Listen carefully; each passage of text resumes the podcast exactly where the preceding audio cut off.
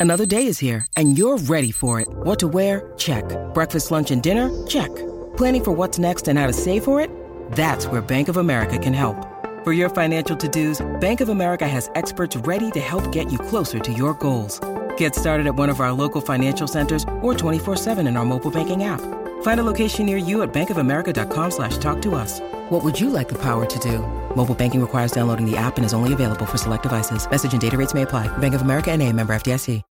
When you need mealtime inspiration, it's worth shopping Kroger, where you'll find over 30,000 mouthwatering choices that excite your inner foodie. And no matter what tasty choice you make, you'll enjoy our everyday low prices, plus extra ways to save, like digital coupons worth over $600 each week. You can also save up to $1 off per gallon at the pump with fuel points. More savings and more inspiring flavors make shopping Kroger worth it every time. Kroger, fresh for everyone. Fuel restrictions apply. Introducing the new Starbucks Pistachio Cream Cold Brew. Silky pistachio cream cold foam tops our bold, smooth cold brew for a delicious twist on a favorite winter flavor. Make today a good day. Order ahead on the Starbucks app. If you look for it, every day has cause for celebration. Celebrate a friend for their promotion, baby wedding, life thing. Celebrate yourself for keeping the couch warm. It's no easy feat, especially if it's a big couch. Or maybe you just want to celebrate living in 2023, where you can get beer, wine, and spirits delivered from Drizly in under 60 minutes without leaving said couch. So download the Drizly app or go to drizly.com. That's D R I Z L Y.com and get your favorite drinks delivered today.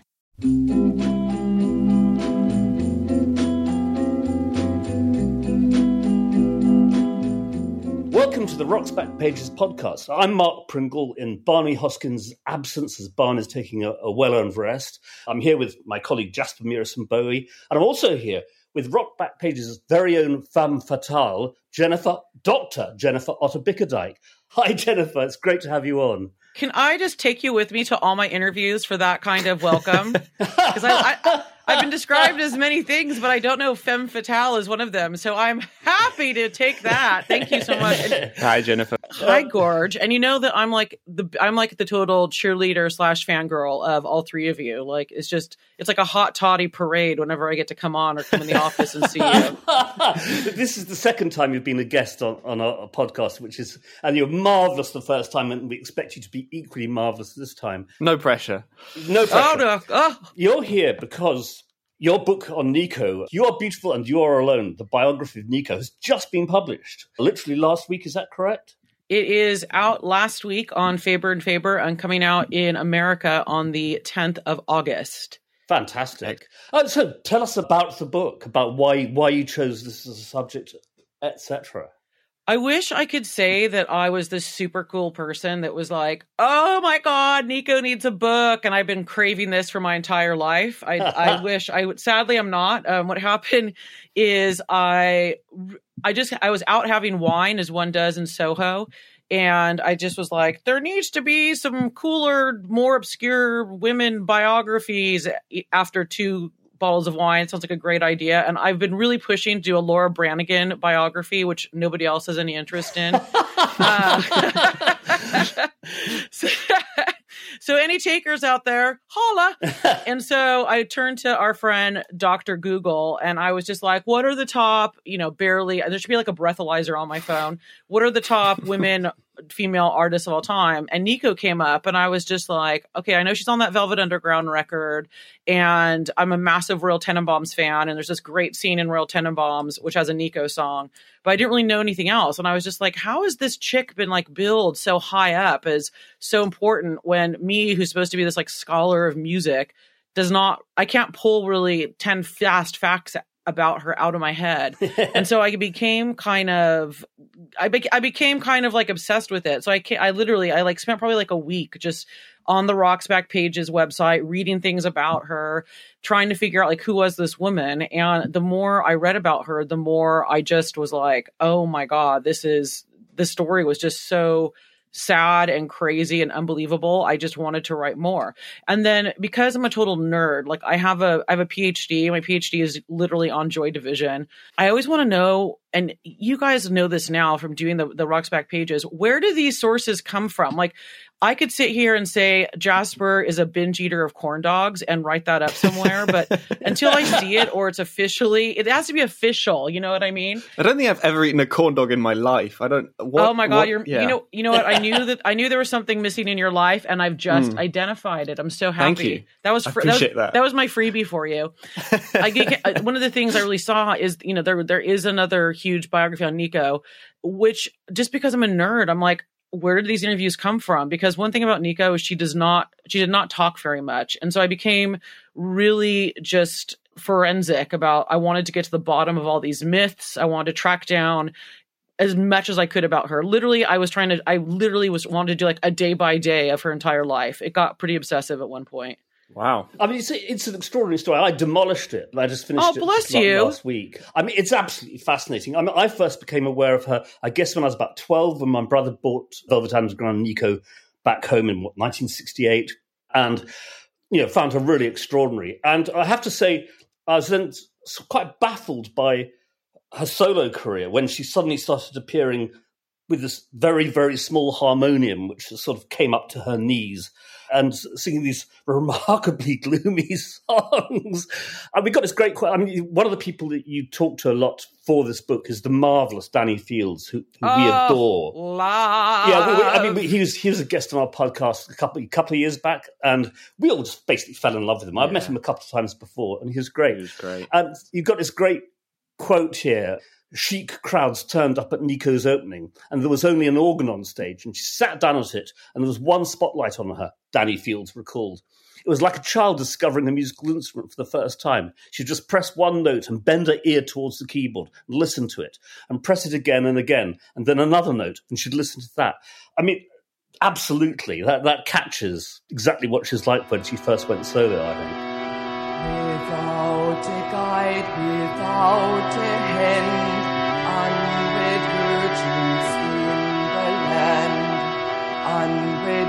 in the land, tied up on the sand.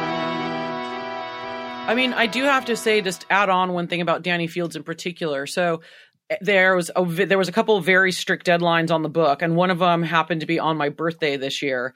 And Danny was having a bunch of dental work done, so the only day that he could, I, I said, Danny, I really want to run. We had we'd gotten like the promotion, like the non-edited versions of the full book, and Danny had gotten one.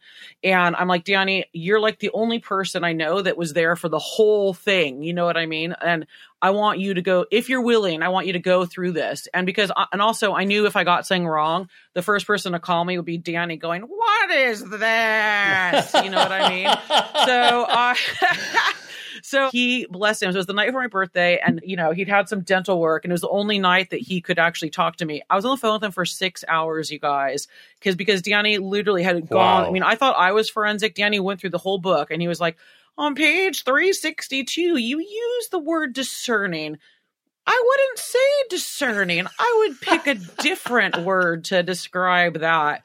And the reason I bring that up is because that scene that you just described, it was there's so much mythology and misinformation about Nico that I thought was so important to make sure that I got as close as I could to what was factually actually happening and also what it felt like to be there. And I think that that scene captures what it was like. Like, here's a woman that thought, I can never make music on my own. And she literally is in front of a crowd by herself with an instrument for the first time. And it's like, oh my God, I'm here doing this. And that, that scene with Diane is such a good example of that. I mean, what struck me is how well researched the whole book. I've been reading it as well, and I mean, you go as far as like tracking down her Geburtsurkunde, her birth certificate. You know, trawling through records of German bureaucracy and so, trying to figure out the, her early story. I found that really fascinating. Oh, I thank mean, you. I've, got, I've got- got to point out at this point that, that Jasper is half German, so you Oh. know he he he knows. Careful he what I say. I was going to say the accent. Oh my gosh, I had to do the introduction on the Audible, and I thought I was really at first I was really disappointed because I wanted to do the whole Audible book, Yeah, and they they emailed me and they're like, "Oh, we already have someone to read it," and I was like, "What?" and it took me like an hour just to read five pages, and I realized I'm so American, like. I, I I posted these pictures on my Instagram of me trying to figure out how to say different German and French words that are just in the introduction because I just did the Audible for the introduction yeah, yeah. and it's like Wörterbach. What do you, and I thought it sounded great. I don't even know what it was, but it was like, I, I thought I sounded brilliant, but like all my European friends were like, what the hell are you, like even, even yeah, it just, Americans are, Americans are not supposed to learn any other language but English. We're too stupid to master more than one language. Anyway, this is just fantastic. So we're, we're this week we're featuring on the site, well, a big excerpt from your book, but also, thank you. I think I've, I discovered myself and posted quite a while back extraordinary was Peter Jones meeting her for Record Mirror in, in August 65 in England when she was signed to Immediate. Um, which also kind of brings up another small thing is that if there's one other person that one could possibly relate to Nico, it's actually Marianne Faithfull, mm-hmm. who had, you know, a similar, in a way, a similar set of experiences, including addiction, which Marianne successfully kicked. But but also there's there's a sort of in her subsequent, I mean, Marianne Faithfull starting off as a kind of pop straw, which isn't the case with Nico, but you could say Chelsea Girls, her first solo album, is, is quite a kind of pop record. I, I happen to kind of really rather like it. We'll be talking later about Jackson Browne. Jackson Browne actually features on that record and co-wrote or wrote some of the, the songs on it. But then when Nico went solo, her second and third and fourth albums in particular, they have very mournful quality. And you could say actually a similar thing about Marianne Faithfull's solo records. There is a, there's a similar quality to them. I mean, is that something you'd agree with or am I talking complete rubbish here? I think that you can definitely draw parallels between the two of them. What I know about Nico mm-hmm. is that she had everything going against her coming coming into the world. The only thing she had was her appearance. Yes and that you cannot you cannot yeah. say enough what a huge what the barriers were especially like there's one article that you have featured on the website by the featured writer and she's talked she always brings up or when people bring up being german like it really was a thing for her in terms of the mm-hmm. barrier of being german and she did everything she mm-hmm. could to try to yes. distance herself from that and you cannot say yeah. you can't emphasize enough what a big deal that was then and she even though she spoke seven languages and she was quite funny if someone like someone like Marianne who was more formally educated, that was something. Even if other people didn't pick up on it with Nico, sure. sh- she knew that. And there's this yeah. great clip actually when she's talking to Bob Dylan's manager and he's telling her to be more like Marianne Faithfull. Really? Yeah, and he's like, you need you need to look cute, you need to wear bows in your hair, and it's it's like this tension with Nico always is her appearance because she's just like, doesn't she feel ridiculous? I'm not quoting it perfectly, by the way, but she mm-hmm. says like, doesn't she feel ridiculous wearing a bow in her hair? And like the the whole Al Grossman's just like the whole vibe is you need to do what you need to do to like move forward in this world.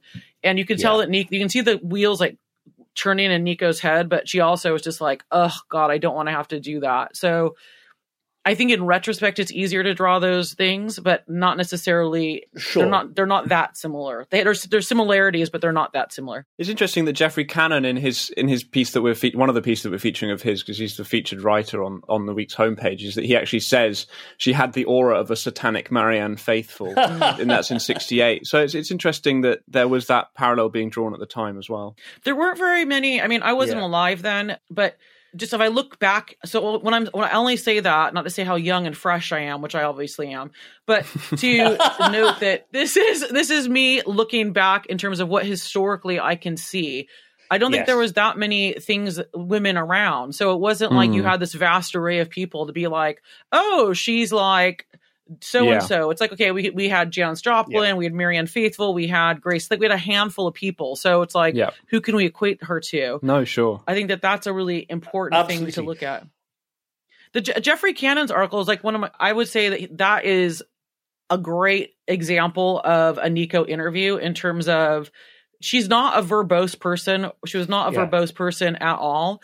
But the things she said, it's you can both they're both very very deep but also you can project whatever meaning you want onto them which yeah. in some ways makes her the absolute perfect rock star. No absolutely. I mean one of the features of that interview is that the questions are considerably longer than the answers. Mm-hmm. you know you just look at it on the page and there's this paragraph and then there's a single single sentence. There's one which is particularly uh, uh, sort of demonstrates that which is geoffrey goes i mean questions like the ones i'm asking are on the brink of being meaningless. I'm just interested to know how you react to questions like that. Nico yes well, you have, yeah, you have to feel sorry for her because she does get these ridiculous questions like that all the time. You know what I mean? Yeah, if you ever seen sure. there's there's not that many filmed interviews of her, but you just see these on YouTube. She's standing there smoking, and you just you feel the boredom that she's having. Like, Hmm. how is it like working with Lou Reed? And it's like, you know, I only had to watch them probably like twenty or thirty times to like transcribe what she was saying, but I wanted to shoot myself, and I'm just sitting there going, this poor woman is like, that's twenty years ago. You're asking me about something I did for like, I mean, th- any celebrity is going to have to deal with that. Everybody has to deal with that if you're in the public in the public. But here she has these all these other records. She's made movies of you know of dubious quality, but still she's done all this other stuff. And all that someone wants to know is about Lou Reed or something. She Andy Warhol. It just you can just see her going, oh Lord, have mercy. You know what I mean? So um, you do feel you really do feel for her. That's very interesting. The, the, the, the bits in the book about her experiences with Velvet Underground are very difficult to read because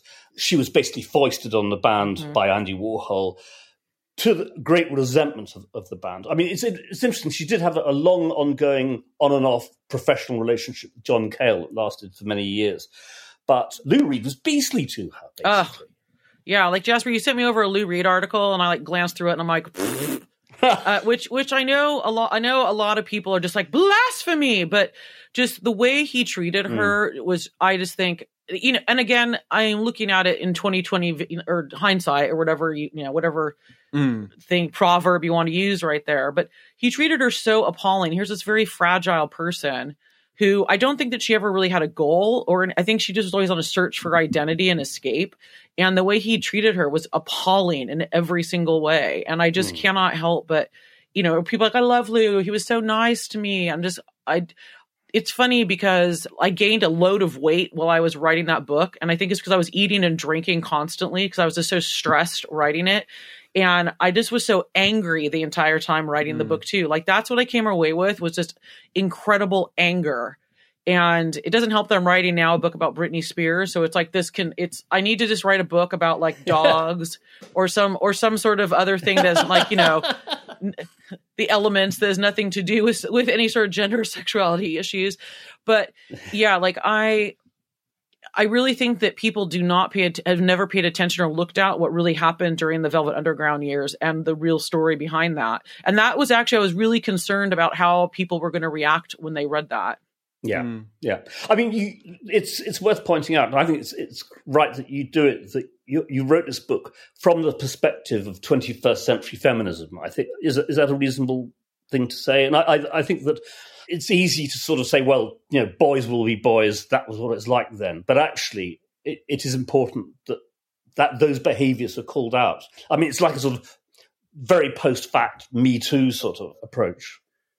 I mean, I'm gonna let you guys in on. It's not that big of a secret because I've said it in other interviews, and it's completely off brand. I and my agent's gonna kill me for saying this, but I hate Me Too. I hate Me Too. And like when me when me when Me Too first started happening, my auntie, who's like a hardcore feminist, I'll never forget this. She and I were I was in California, and she and I were driving in the car, and I'm like, I hate Me Too. It's shit. And she just like went off on me. She's just like, you don't know what it was like. You don't da da da da da. She's like, you don't know what my generation did for you. And I'm like, sis, let me tell you, like, you try working in the music industry, being six feet tall, big boobs, and blonde hair in the '90s. Let me tell you, then, you know. Yeah, yeah. And I definitely think I have a certain amount of what do you think is going to happen if you go up to a guy's room? What do you think is going to happen? Like, I definitely have some of that for sure. But at the same time, I so I so what I really you know I got one review for example where the someone reviewed me and she's like Otter Bickerdike, why does she have to use so much gender in the book? Couldn't she have like made Nico genderless? And I'm like, you stupid cow. Like that's the whole point of it. So when you're saying like a 21st century feminist, I mm-hmm. think we have to be we cannot be silly and ridiculous because then it just makes the Mhm. whole makes the whole it just belittles and diminishes the whole idea of a feminist perspective. I'm not saying you're doing that at all, by the way, but I think it's important just to look at what, what I was trying to. I guess what I was trying to do is like lay out the facts. You know what I mean? Kind of like what I was doing with my auntie. Like Sure. I was trying to lay out the facts. Like if, if some dude you're drunk you, and he's like, come up to my room for a for a nightcap. He doesn't mean a little like knitted thing with a pom pom on top, and you're gonna sit there and like eat popcorn. he probably means something else. You know what I mean? So be, I guess, yeah, be yeah. smart is what I'm trying to say, and like that's kind of what I try to do with the Nico book because I I wasn't trying to like, and it's been written in quite a few reviews that I had like this feminist agenda when I was writing it. I to be my editor alexa at faber she really pulled me back because there was so much more there was so much more like this person wrote this and that's a bunch of bullshit this happened over this just the, the things that have been said about her are just horrible but I had to really pull back from that and go, these are the facts. And you, you as the reader, you decide what you think is true. And that was really important to me. Sure. And does that make mm. sense? And I hope that comes across in what the product. Absolutely. I mean, I, I really found the whole, such a, it's a long story. That's the, the thing is that she may have been at a serious heroin addiction, but she lived for, you know, quite a long time. Mm. And I found the stuff about London and Manchester, that sort of period of her life, which I knew very little about. I mean, ironically, I'm actually uh, I know Graham Dowdall reasonably well, and uh, I love what he does as a musician, as under the name of Gagarin these days. Mm. And, and he, you, you, you, talked, you spoke to him, and it, this curious way, she sort of found a home in Manchester. Yeah, is that sort of fair to say? Yeah, that was. You know what is funny is I'm surprised that I mean the book's only been out a week, so I shouldn't say it isn't like it's been out mm-hmm. for months and months and months, but I'm surprised in the first people that have read it and like fans that have been tweeting at me and emailing me. I'm surprised that that's not the thing they lock onto because to me, maybe people don't read as fast as we do, but to me, the the when she lives in yeah, I'm a total nerd. When she lives in Brixton and then when she lives in Manchester, to me, those are the most fascinating parts in the book. To me, that is when the real kind of interesting character because you know when they're you're doing a when you're doing the book promotion they're just like who are the big celebs you talk to? And i was lucky enough to talk mm-hmm. to like iggy pop and i love david navarro. He gave me some great stuff for the book. But yeah, yeah. the people the people is like that i really got the most from are like the grahams you know what i mean? Are are james yeah. young. People like that um, that knew her and lived with her. And just are as like a normal person you'd see day to day those were the people that i thought really made the book come alive. And yeah. I think that in Manchester, she finally found people. They didn't care about her celebrity. They didn't mm-hmm. care about what she could do for them. They literally were just like, you're, they saw potential in her as a person. And that, that I think is what's most heartbreaking about what happens to her, especially like Babs, her tour manager. Like that's such a great relationship, and the Jane Goldstraw, that friendship. There's just all these kind of really nice moments at that in the Manchester years that I, that I really hope people discover and dwell on more and, and and embrace that part of Nico as much as much as the bad kind of mythology people have in the past. Sure, ab- absolutely. I mean, the other thing, of course, is is this relationship she had with Ibiza, and and we've we've mm. got this Richard Williams interview with her from 1970, where she effectively predicts her death. She says, a couple of hours after we had parted, she rang to say that she'd changed her mind. I can't stand the thought of going to New York, so I'm flying to Ibiza. It's my favourite place, and I think I'll die there. Mm-hmm. I mean, she did, she did tend to say quite a lot that she was going to die and die in Ibiza.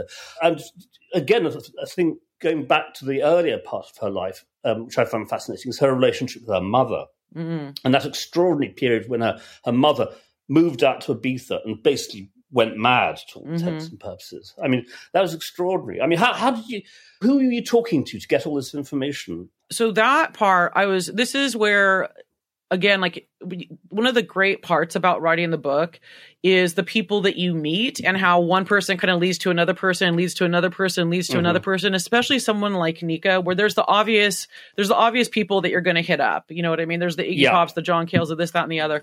And, and, you know, I, again, like I'm so grateful to Iggy. He's been so wonderful and sweet and supportive of me. That said, like Danny Fields, he said, "Oh, when I was in Germany, this is how I, this is how I'm explaining how I got to the mom's information. When I was mm-hmm. in Germany, I met these people and they like wanted to do a book on Nico, but they didn't. You should talk to them." And so Danny gave me somebody's number, and then that those people gave me somebody else's number, and it was kind of like this. It was like a Hansel and Gretel kind of like breadcrumb situation. And so through that, I ended up getting an interview. One one guy I met just literally it was like five five people. It's like a Kevin Bacon situation. Like five people removed from Danny. This guy had done an interview with Nico's aunt Helma before she passed right. away. So she had all the tea. Like she had and it had never been published before, it hadn't been anywhere. So she had all this information. And then also Nico's cousin, the people that Danny had actually directly referred me to, they had done an interview with her with Nico's cousin before he passed away. So I had all this great like primary source information that I was able to get my hands on, which was great. It's really extraordinary. And then, of course, there's all the stuff about her brief affair with Alain, De- De- De- Alain Delon. Delon, Mm-hmm. how do you pronounce it? Uh, the, f- the French, the French movie star who is, well, what one can safely say he is the father of her son, even though he absolutely refused to accept this. Uh, and also all the stuff about her son was fascinating. Her Oh. relationship with her son. It's just Yeah. so complicated and difficult. It is. I mean, both those things. I mean, I think you just feel for her. I think it's easy to be like, okay, she, whatever the relationship was with her and Delon, like, we don't know. But Mhm. I think a lot of people, I mean, myself, you have that one relationship that's, uh, you know, like, I came from a, a broken family. Nico came from a broken family. You have this one person that, for whatever reason, you fixate on. And when Mhm. that goes badly, it just kind of everything crumbles. And then you can really kind of see how I think for her that seemed like a step in the direction towards I can have my own little family. I can I'm accepted. I'm with, you know, I'm I I can be somebody. Not because he was famous necessarily, but just because she just saw traits in him that she found appealing. Yeah. And when that goes away, it's just kind of like everything kind of goes south for her. And I don't think, you know, I've gotten a lot of questions, oh, she was such a bad mother and you know, I never said she was a great mother. I think she did the best she could with the skills that she had, being the person mm. she was at that time. Like I would never say she did anything on purpose to harm her son. I think she did the best being the person she was. I think she really loved Ari. Yeah. It's, it's, it's, it's, it's immense. It's a very sad story. I was wondering how you kind of would evaluate looking back on her music. I mean, mm. going from that first Velvet's album, which sort of arguably is, is one of the more famous Velvet's albums, and she kind of manages to put her mark on that mm-hmm. despite being kind of rejected by the band, and then right through to the Camera Obscura, the, her last album. Obviously, interestingly produced by John Cale, so there's kind of that circle there. But it, mm-hmm. her sound changes a lot. I mean, we'll mention Chelsea Girl, I'm sure, when we talk about Jackson Browne again. But I mean, there are some really beautiful songs on there, and, and even through. I mean, I was listening this morning to My Funny Valentine from Camera Obscura, her Oh, version I of love that, that. and it's just. It's exquisite. It's Yeah. so lovely. It's really, I mean, her really deep voice is just beautiful on that track. I mean, one thing that people don't know, and again, this is one of those things that I hope they pick up on. Phil Rainford, who was in Durutti Column, he was Nico's tour manager and kind of producer, like live tour producer, and it's just mm-hmm. fantastic. He like his my interviews I did with him about Nico were wonderful, and I just bring that up because one of the things in the book that he told me is how he and Nico would s- sing show tunes from like the Great American Songbook, and My Funny Valentine being one, you know, kind of those Yeah. great songs. And I don't think people really equate that with her. So when she, mm-hmm. y- Chelsea Girl was definitely a record that was patchwork songs that people made for Nico and kind of contributed to her having a solo record. And I think when she was able to break free with Marble Index, that's when she really kind of let her freak flag fly. And it was like, this is who Nico really, really Sure. was. And that was the evolution, like you're talking about Jasper, the different sounds is her letting those different influences she's having. She traveled all around the world, you know, and like if you ask like Babs mm. or if you ask Jane, they said, what music did she listen to? She listened to jazz, she listened to African music, she listened to classical music. Mm-hmm. And I think that's where you get those different kind of sounds that you're hearing in her records and why it's not all the same. However, you know, then you get a My Funny Valentine, and that is a reflection of that like Great American Songbook type of Yeah. thing. So I think people like to think of Nico as being very one dimensional when she really wasn't.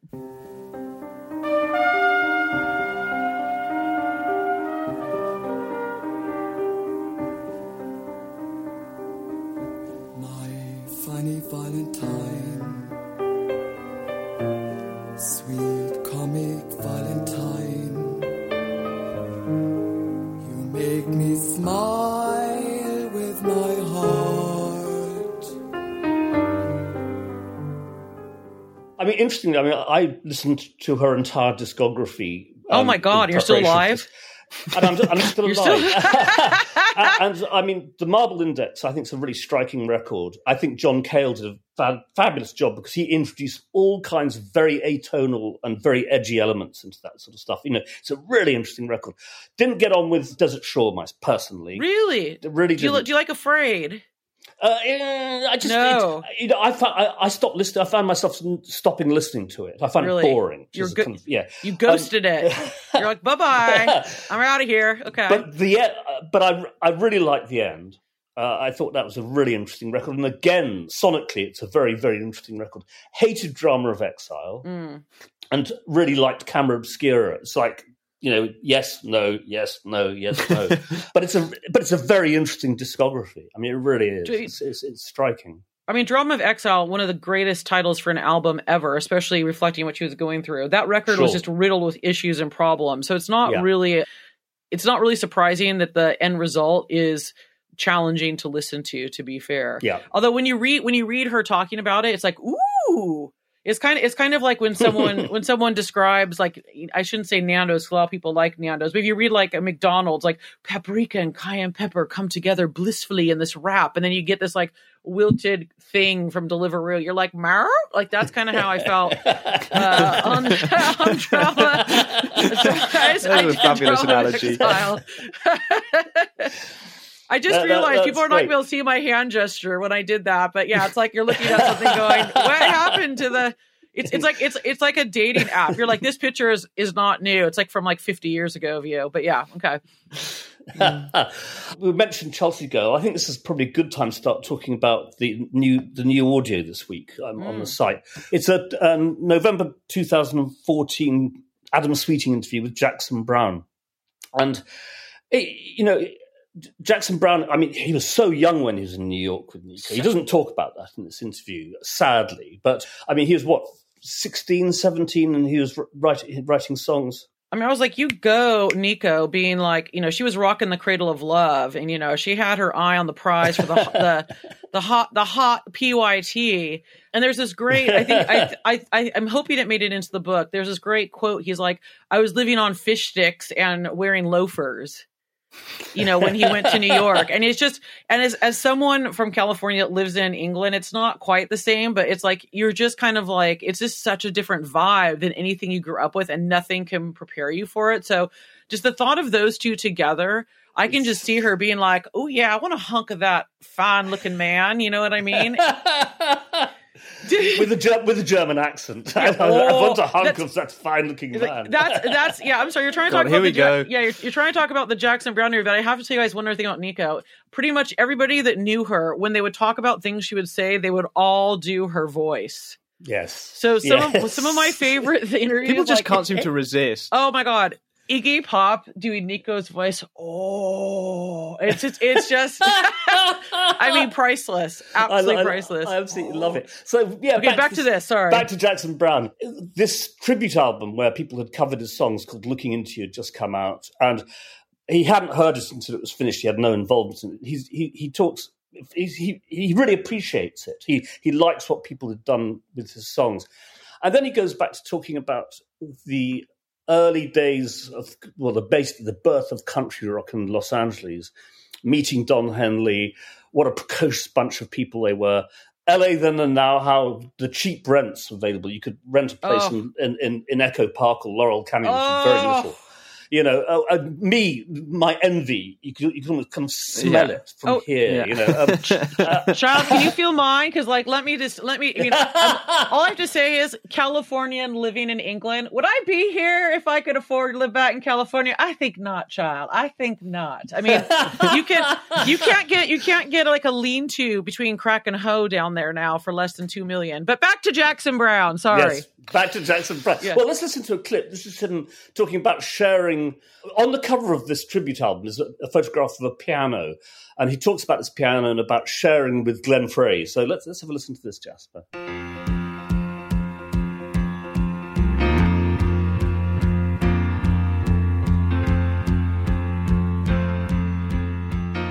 So that talking about the, the, the house, you know, you living downstairs from Glenn Frey, because he talks about that in that Eagles film, doesn't he? About how you how, Uh, how he listened to He's made me the most famous tea over. drinker in America. Yes, that's right. Well, But felt- I'm glad I didn't know that he was listening to me write the, write songs. I mean that I because I, I mean you you don't need to think that anybody's listening to you because you do have to repeat. You do have to kind of you know pound on the thing over and over again to get it to get what you want. And I mean, I was just learning to play piano at that time too. I had a piano that had been in my family for for many years. As a matter of fact, it's the piano on the cover of that tribute record. you see a piano through the doorway, and this is the piano that I, you know, we used to look through that doorway and see when I was three. My father's piano. It was his father's piano, Yeah, yeah. and that piano was the piano that was downstairs from Glenn Frey in this in, in this sort of. It was a utility basement underneath the, the apartment that he li- that he lived in, and I mean, I had lived next door to them. I got him that apartment, then my uh, I figured I could pay like thirty-five dollars instead of seventy by moving into this sort of, you know, like basement. It wasn't even legal to rent because it didn't only had one door. I mean, you have to have two doors for the fire the fire laws. And but that that's the piano that was there, and I and it was probably uh, I don't even know how we got it in there because this whole place was on a on a hill. Doctor, my eyes have seen the years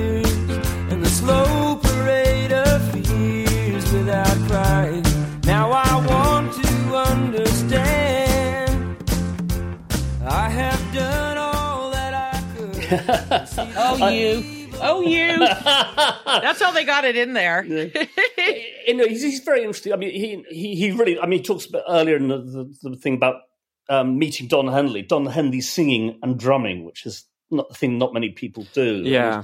Uh, and, and how impressed he was. He was singing a Ray Charles song and uh, whilst drumming. He talks about the process of writing songs. He talks about he's very he talks a lot about politics and he is known as a very political figure. But he talks about not writing political songs. There is one exception on the album that he's just released at the time, um, "Standing on the Beach." But he he he generally doesn't like to actually kind of write explicitly political songs, whilst being a, a political activist. But uh, so let's listen to this this clip. This is you know just a, about that about political songs.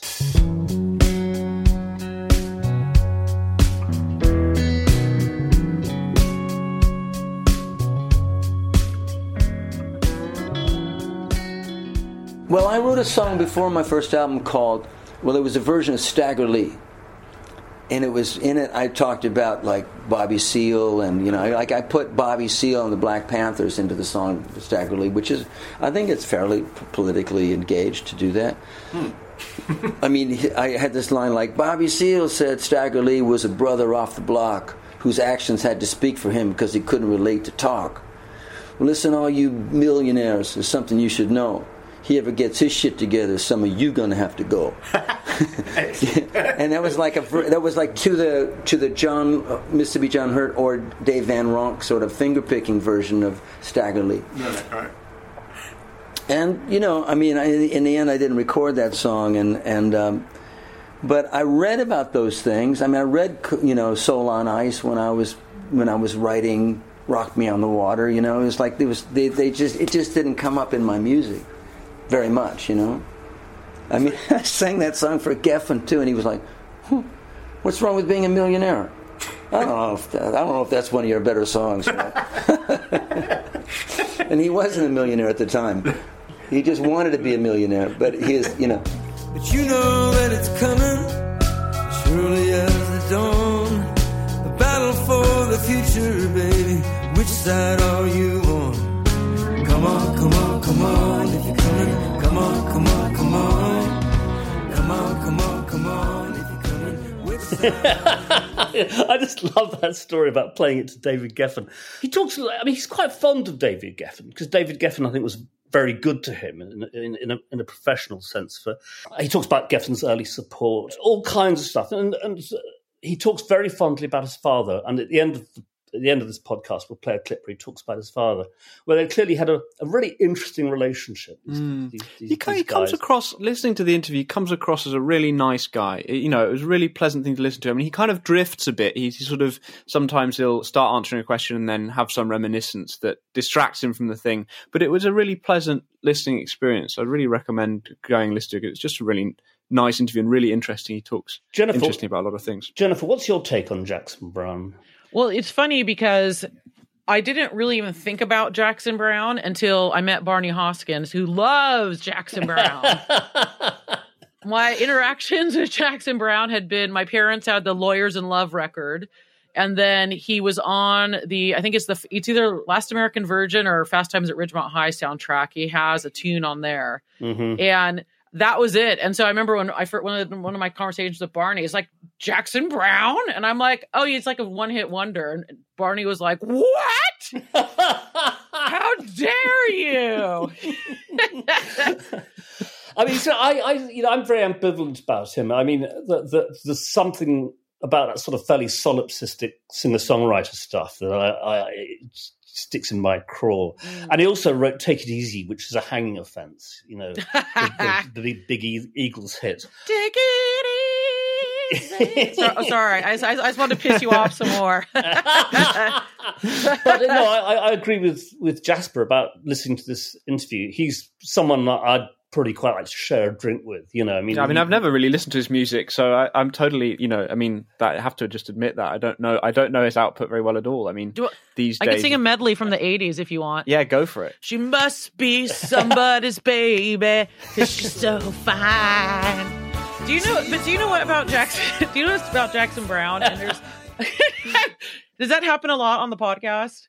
no, so much. do you know what the thing about Jackson Browne for me is, and this happens a lot for me, is I fall in love with the mythology, that whole Echo Park, Mulholland Drive. Like he's Mhm. talking there about Yeah. about how cheap it was and how they got the piano up there. I love all that. Like I'm talking to a band right now that came up in the Paisley Underground in Los Angeles right. time about doing a project with them and just it doesn't even matter. Like this is probably a horrible thing to say on a music podcast especially but the mythology and the relationships and the history that gets me off more than the music in a lot of mm-hmm. ways. Like i love Yeah. that. And just to think of Yeah. them like smoking weed and like strumming like you know take it sorry to say it one more time. But you know just like that. You could just see that. It probably wasn't like that No, absolutely. I, th- I mean, one of the reasons why I think the books Barney wrote about Los Angeles, um, you know, waiting for the sun and, and the, the cocaine cowboys treaties was it's an extraordinary set of stories. This community of musicians, all sort of like playing in each other's homes and all this sort of stuff. It's great. I just don't terribly like much of the music they Mhm. produced, which is you know You my don't- bad. I mean, I love Joni Mitchell. I absolutely adore Joni Mitchell. Mm. But, fleetwood um, mac no You know, no fleetwood mac well, that's a sort of different thing. That's a sort of different thing. You know, they got a sort of different history, which is, you know, Oh, Brit- best story British ever. history. May I point Oh, out? look at you. It's a British history. Mrs. Doubtfire's here to tell you. Set you straight. Yes. yes, something along those lines. Okay. Um, but I mean, really thinking about the canyon scene and uh, uh, and the Eagles and Mm. so on and so forth. I mean, Yeah. the Eagles have made a few records I kind of do like, but something I really despise about the Eagles as well. Hmm. You know, and uh, I find it hard to kind of get past that. Take it easy, take it easy. Don't let the sound of your own wheels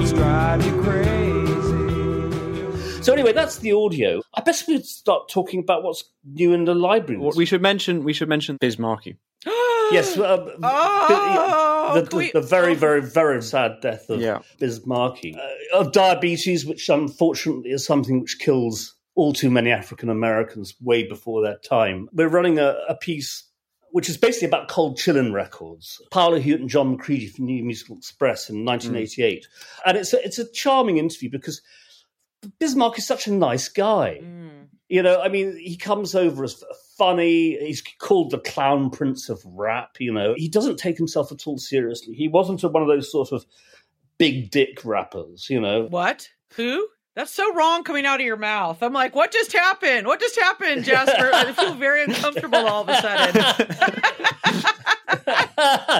and he, he says things like, you know, when I was young, I was the class clown. I'd get on with everybody to make them laugh. They called me Biz at school. My real name is Mark Hall.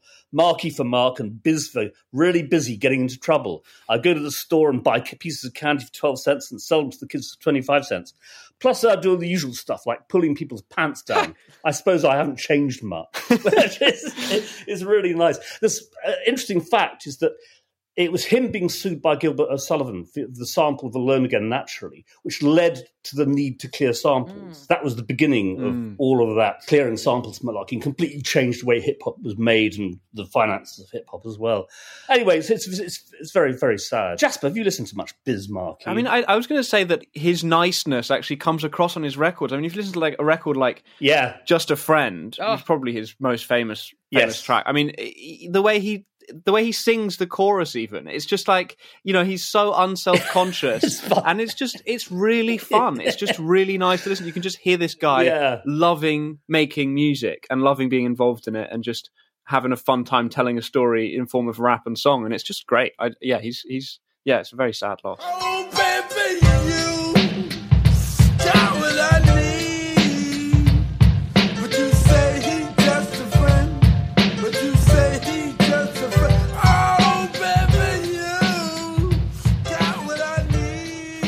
Mean, there's another great song called Chinese Food, which is oh. just hilarious. It's basically kind of, you know, reading the menu from a Chinese restaurant in great chunks. Anyway, so farewell then to the rather wonderful Biz Markie.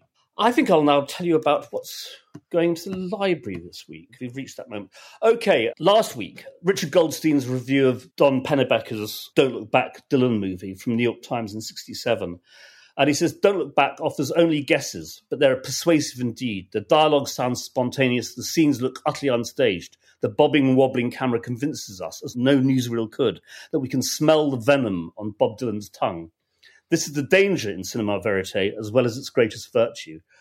Uh, it's it's it's good as usual. Richard Goldstein's such a good writer, and it's always a pleasure to read his stuff. Ritchie Yorke reporting on John Lennon, Rolling Stone, 1970, and John says things like, "One of our friends here in Toronto has come up with the idea that the new year should not be called 1970 AD. Everyone who is into peace and awareness will regard the new year as Year One AP hmm. for After Peace. All our letters and calendars from now on will use this new method."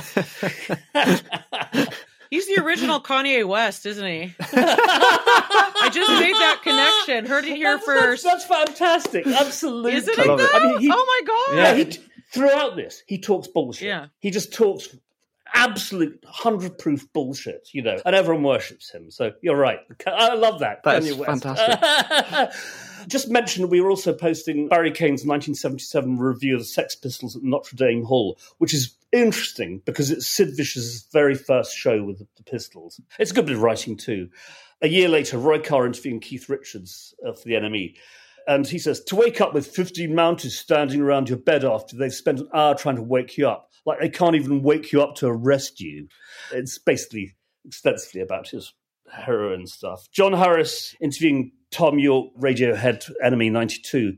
And he says, I want to be happy. I want to look good. I want to command the situation I'm in, but that'll never happen. oh, it's so hard. I know. Poor old life is- Tom. Poor Thom. Johnny Cigarettes on, well, Oasis. He, he, he saw them supporting St. Etienne. They were supporting St. Etienne in 1993. He says, if Oasis didn't exist, no one would want to invent them. For a start, they look and sound like they're long overdue product from a bankrupt, scally, also runs factory. Ah! Vaguely trippy guitar, almost tunes with vaguely late 60s rock tendencies, vaguely Ian Brown as Tim Burgess slob of a frontman, singing in a vaguely tuneless half whine, vaguely shaking a tambourine vaguely. Well, you get the picture. It's fantastic. and it's so actually, funny. personally, I think spot on. Jennifer, you may be an Oh, Oasis oh, dude, the devotee. first the first two Oasis records. Oh, my, we'll put them on here on like a Saturday night after a couple cocktails and be like, ah.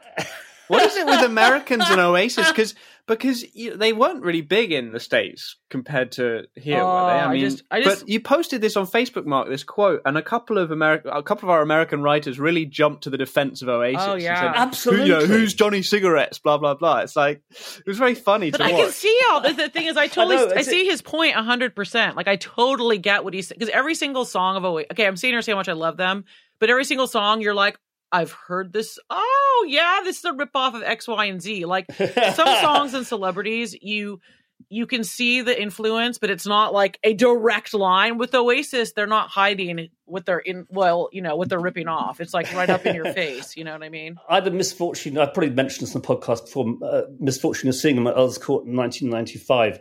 And the show was like basically the Nuremberg Rally on Special Oh. Brew. Oh. And I bolted after about six, five They're numbers. not a good- they weren't good live when I saw them. They were crap. Stand it. This week going in, Robert Shelton, who marvelous getting him on board thanks to his his heirs. They've allowed us to run his stuff. Really important writer for the New York Times in the very early '60s, and it's his review of Bob Dylan playing live at Gerde's. I forget the name of the the, the, venue, but anyway, it's a it's, it's it's a it's a club show in New York. Very early days. This is 1961. And he says, in his serious vein, Mr. Dylan seems to be performing in a slow motion film. Elasticized phrases are drawn out until you think they may snap. But if not for every taste, his music making has the mark of originality and inspiration, all the more noteworthy for his youth. Mr. Dylan is vague about his antecedents and birthplace, but it matters less where he's been than where he is going, and that would seem to be straight up. It's a, it's a very important, a breakthrough review of him, and which is really important to his career. Moving forward to 1967, the marvelous Maureen O'Grady is interviewing the Tremeloes, who actually have just kind of reinvented themselves. Brian Poole, their leader, they were Brian Poole and the Tremeloes, had left. His career properly tanked, theirs went straight up. They suddenly had hit after hit after hit. But they're a bunch of lads. They say, people used to listen to us uh, were considered the older, nicer types. But now we get the raving birds, and we prefer that, said Alan. Ricky agreed, then remembered he was married. Oh. So, oops. oops.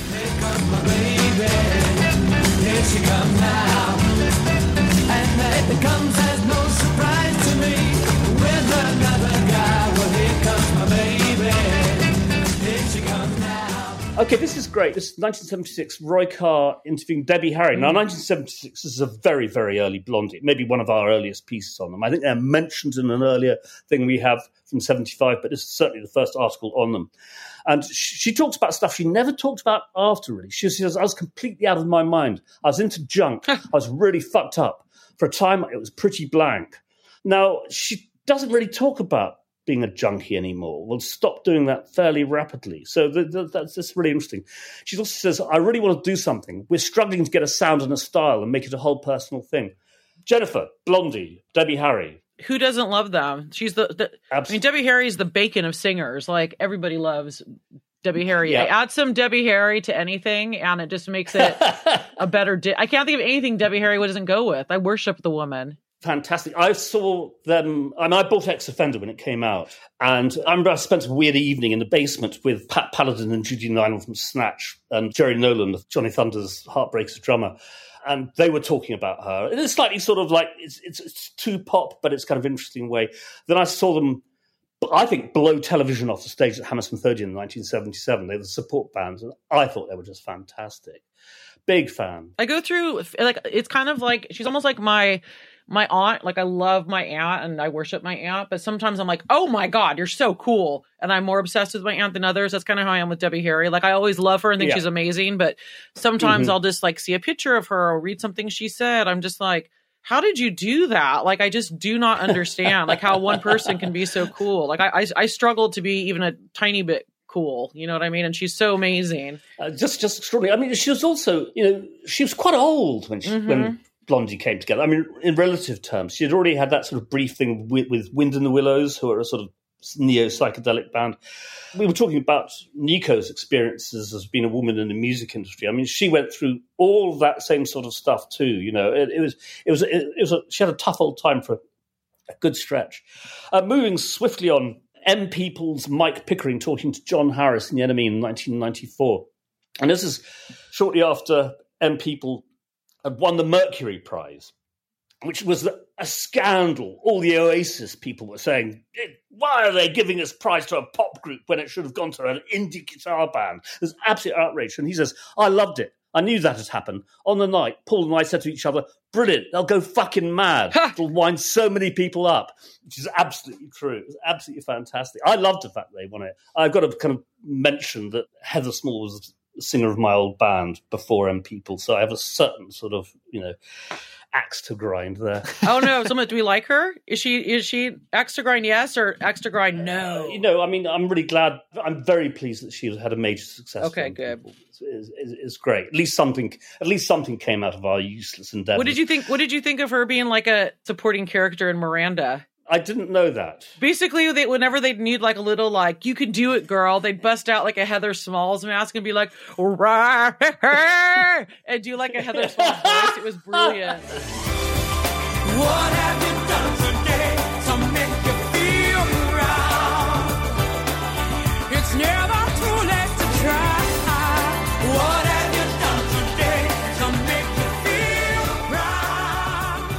Lastly, Caitlin Moran argue, arguing that lyrics are not poetry in the Times in 1996, which I think is a very good argument to make. She says it's not that words mean nothing, it's just that lyrics aren't meant to be read. They're meant to be shouted, whispered, roared, screamed, or chanted by audiences 20,000 strong. Hmm. I agree with that. It's a very good argument. I, I must admit, I was pretty put out when Bob Dylan won the Nobel Prize for Literature. Hmm. How do you think I felt? Just putting that out. How do you think. I felt? Anyway, absolutely, Yeah, Jasper. What have, what have you? What have you? What have I got? Well, the first us thing I want to mention is I added a, a review of Britney Spears' "Oops, I Did It Again," Oh, good. and I might have done that on purpose so that we could talk about Britney. Given that Jennifer, for all you listeners, Jennifer's wearing a free Britney T-shirt, so this is an interesting review. Barbara Ellen in the Times, and obviously it's 2000, so near the beginning of the Britney story. Mm-hmm. It's, it's a strange review because, I mean, I'll just read a bit of it. In such circumstances, the music becomes almost immaterial. However entertaining Britney is, and she is wildly entertaining, you only have to watch her move, listen to her sing, recall from her more outlandish, sexy grunts, a cross between a possessed Linda Blair in The Exorcist and peak period Jimmy Connors, to know that she doesn't give a cheerleader's pom pom about music. Which isn't to say that Britney's music is worthless. Passionless, heartless, soulless, and humorless, yes, but worthless, no.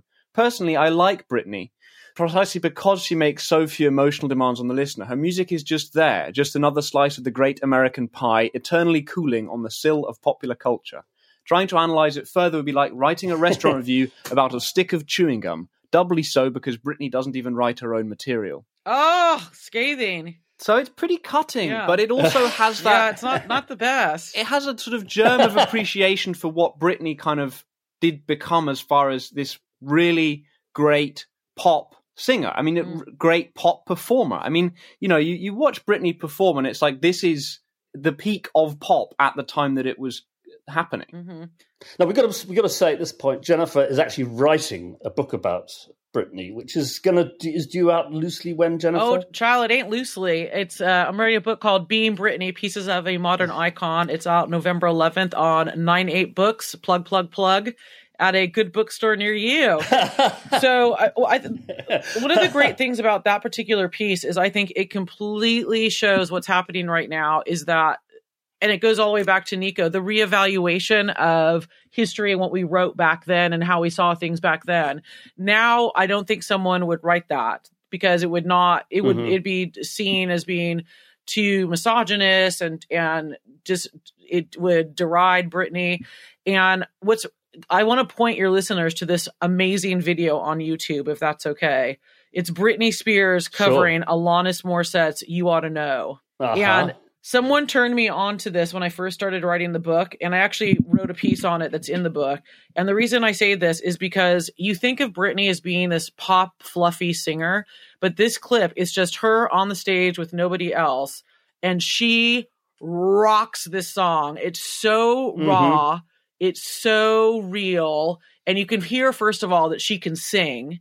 You can hear, you know, Mm, she has yes. all this other. She always has like pyrotechnics and d- snakes and hot men and hot women dancing around her. It's just her, and you're like, oh my god, she really is a talent. Because I think one of the things that in that review so perfectly does is for some reason people have really singled Britney out as this piece of fluff in a way that they haven't other pop singers. She's not the first Mm. pop singer. She's not going to be the last pop singer, Mhm. but for some reason she just gets the visceral of everybody for in this time period. And I, that's something I Yeah. still cannot grasp why. Like why did that happen? Yeah. Why did we zero in on Mhm. this one woman?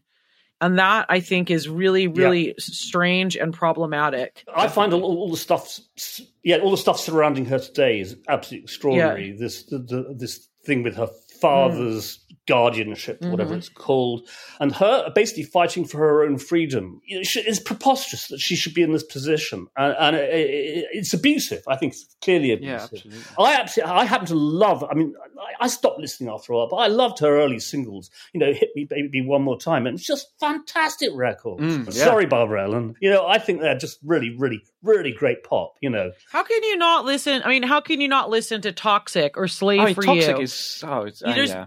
You, you. Yeah. I mean, I dare you to have like a couple glasses of wine and be cooking and not be like to slave for you. What you know what I mean on a on a Wednesday night? You're going to be doing that. I mean, and now, I mean, it's funny because work bitch, amazing. Piece of me, Yeah. haunting, and the to me one of the most amazing things about what's happening right now is the fans not necessarily that they're obsessed with Britney but the fact that we're Mhm. so unengaged with the world around us.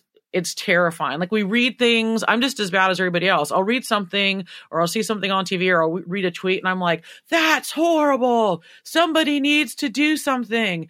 And then i immediately go back to watching love island or in my case re- in reality it's watching repeats of hell's kitchen from 2006 and reading zombie apocalyptic horror to take my mind off what i'm doing. And what's interesting and I think so motivating and inspiring is these people are changing the laws. Like they're actually doing something that has nothing to do with them. It they're for Mhm. other people. Because Yeah. what's terrifying is if this is happening to Britney, how many other people? Britney is this happening to? You? Britney's not had a voice in over a decade. She's been silenced and she's Yes. one of the most, if not the most, you know, powerful, biggest celebrities in the world. It's shocking that that can have happened for so long, and for it Yeah. just it just to continue happening. Is that uh, you're absolutely right that it's like it's gone on for ages, and it's happened to her.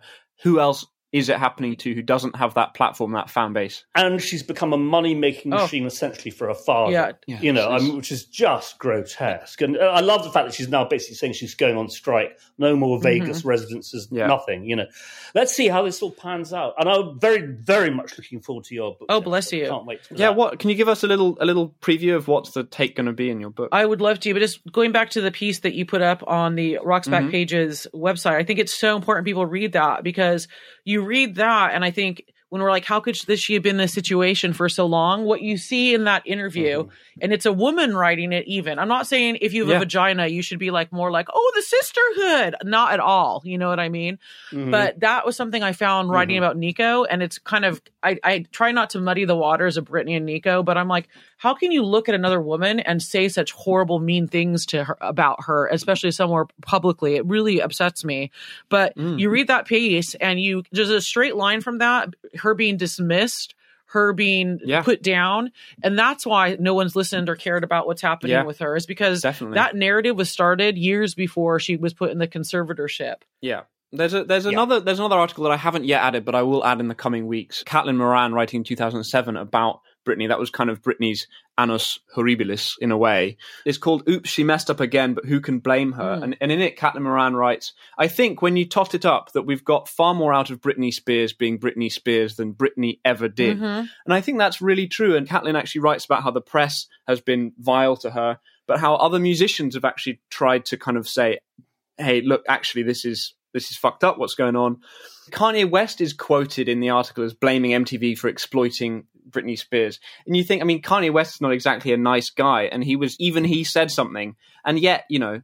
And yet, I think you're absolutely right that the narrative that was built up over the years really made it very difficult for, for things to go. just to be clear with how the book is, it's not a normal like Britney was born in this year and then she did this and she this was her Yeah. first. It's it's a mosaic book like the one that Craig Brown did recently about the the Beatles. So it is forty small essays and each one has specifically looks at an area or an anecdote having to do with Britney's life. So the very first one, for example, it tells Right. about when she went on Star Search, which is the X Factor of America in the 70s and 80s, and what that experience Mhm. was, and what happens to the guy that actually beat her. And then you, so you go from that to again uh, the whole slave. Like then we go to like something like Slave for You, and how PETA put up this huge this whole thing about her using animals in the Slave for You VMA performance. But if she hadn't had Banana the Python, would we still be talking about that performance? Having that python on her shoulders like made that, you know what I mean? So there's there's kind of like Yeah, these yeah. snippets throughout her career and we're looking at it through just uh, the lens of today but also through the you know how did this all happen how did we get to where we are now with Britney Yeah. so I think it's going to be it's going to be a different take than other books on her but hopefully one that will inform people and let them see her in a different way in a positive way Well, I really look forward to reading it. Really look forward to it. Baby, can't you see I'm calling? A guy like you should wear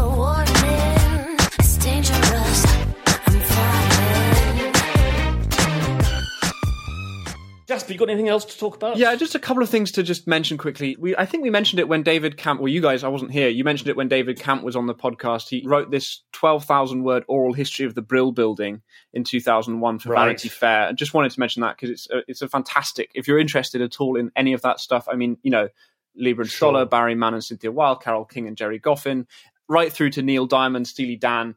It's like, it, you know, it's it's a really fascinating interview or series of interviews. Then an early, well, sort of early piece on grime, Will Hermes in Spin in 2006, um, where he writes about watching a genre invent itself is one of pop's great thrills. With rules ill defined at best, even artistic duds become compelling for how they complete the cultural picture. So it is with UK grime, which has been a train spotter's fairground for the past year. So uh, you know, it's it's it's an interesting piece on that front. Obviously mentions you know Kano, Sway, Crazy Titch, you know Davinche, all of all of those early grime Yeah. artists. It's it's it's it's worth. It's just a review of a compilation, but it's worth reading for that. Excellent. Then Lavine Hudson a tribute. I think you sent me this, Mark. Tony Cummings pays tribute to Lavine Hudson in 2017 when she when she dies. Yes. Life and Death of a British Gospel Diva. Well worth a read because that's interesting. And then lastly, I wanted to mention a piece by Don Armstrong, a music journalism history, another really long piece, like 10,000 word piece about women music journalists in America from 1920 to 1960, which is a kind of area that we don't Wow. talk that much about because it's not been written about that much. But he writes really, it's well researched, it's very interesting. He really makes the case that these writers, he writes, these writers shaped the aesthetic codes of their chosen genres. They coalesced networks of fans. Working behind the scenes, they guided the careers of key musicians. As editors, these women mediated the form and content of the leading music magazines of the times. They paved the way for the more well known writers of the 1960s and 70s, and so on and so on. All of this is to say the story of women in music journalism has yet to be fully told. And I think it's just, it's a good history from a couple of years ago, uh, and it, it covers an area that we don't have much on yet, and I hope will, more will be written about. Absolutely. Great stuff. Well, this is us pretty much wrapping up. We're going to go out with Jackson Browne talking very fondly and very interestingly about his father. Jennifer, thank you so much for joining us. It's just been a joy. It's been wonderful. And Thank as you, Jennifer. Predictable joy. We knew it was going to be. Thank you so much for having me. I love you boys, and it's always an absolute pleasure to get to do anything with you. Thanks so much for coming on. We'll be back in a couple of weeks. On that happy note, we'll say goodbye. Bye. Bye. Daddy, what was I supposed to do? I don't know why it was so hard He told me when I was a kid, he said that he enjoyed his time in the military, best time in his life, because he didn't have to think. and I couldn't believe he was saying that to me. I thought, I mean, I was 14 and he was thinking, oh, that's really good. That's really good. You had the, it was the best time of your life because you didn't have to think. I just thought that was like the, It's the worst. The worst thing anybody had ever said to me was like, and this is my father speaking, but I mean, it was a wise. It was in his own way. He was, you know, of course, he was being honest, and he was being, he was talking about something that I had no way of appreciating at that stage of my life. But I was very influenced by my father's, you know, my father's personality. He was a really outgoing guy. He he he played piano. He he he was hilarious, and he he had a he kind of habitually spoke in double entendres all the time, all the time double meanings and like little, asides to himself, which could be taken one of two ways or either way, both ways, and and it sort of uh, influenced my love of language and my use of the language. But Daddy, I wanna let you know somehow the things you said so much clearer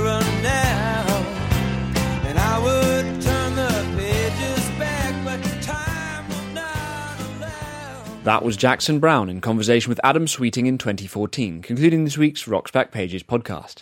Many thanks to special guest Jennifer Otter Bickerdike. Her new Nico book, You Are Beautiful and You Are Alone, is published by Faber and available now from all good bookshops. Visit her website at jenniferotterbickerdike.com. The host was Mark Pringle, and it was co-hosted and produced by Jasper Murison Bowie. The Rocks Back Pages podcast is part of the Pantheon Podcast Network. You can find thousands of articles, as well as hundreds of full-length audio interviews at rocksbackpages.com.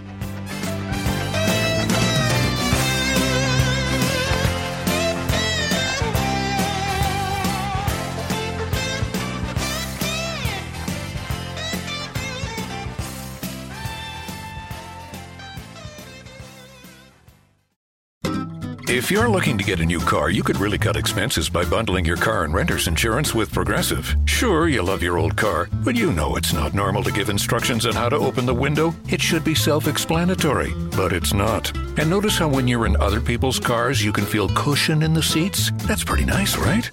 No, it's just normal. So bundle your renter's and car insurance with Progressive and put the savings toward a new car. It's time. Progressive Casualty Insurance Company coverage provided in service by affiliates and third party insurers. It's NFL draft season, and that means it's time to start thinking about fantasy football. FantasyPoints.com features industry leading experts and prognosticators using proprietary hand charted data to help you score more fantasy points. FantasyPoints.com is the place to go for whatever kind of fantasy football you play. Whether you play fantasy football, daily fantasy sports, or do a little bit of everything, Fantasy Points has the meticulously researched content to guide you to victory. And why wait for the fall? Fantasy Points also covers the new spring football league, the UFL. Join the guru, John Hansen, Scott Barrett, Joe Dolan, and other massive names in the fantasy football universe with an exclusive offer. Use code Pantheon for 15% off any fantasy points package, including the all in package, with access to every article, tool, and data nugget that Fantasy Points has to offer. That's fantasypoints.com and code Pantheon for 15% off at Fantasy Points. Fantasypoints.com, code Pantheon. Score more fantasy points.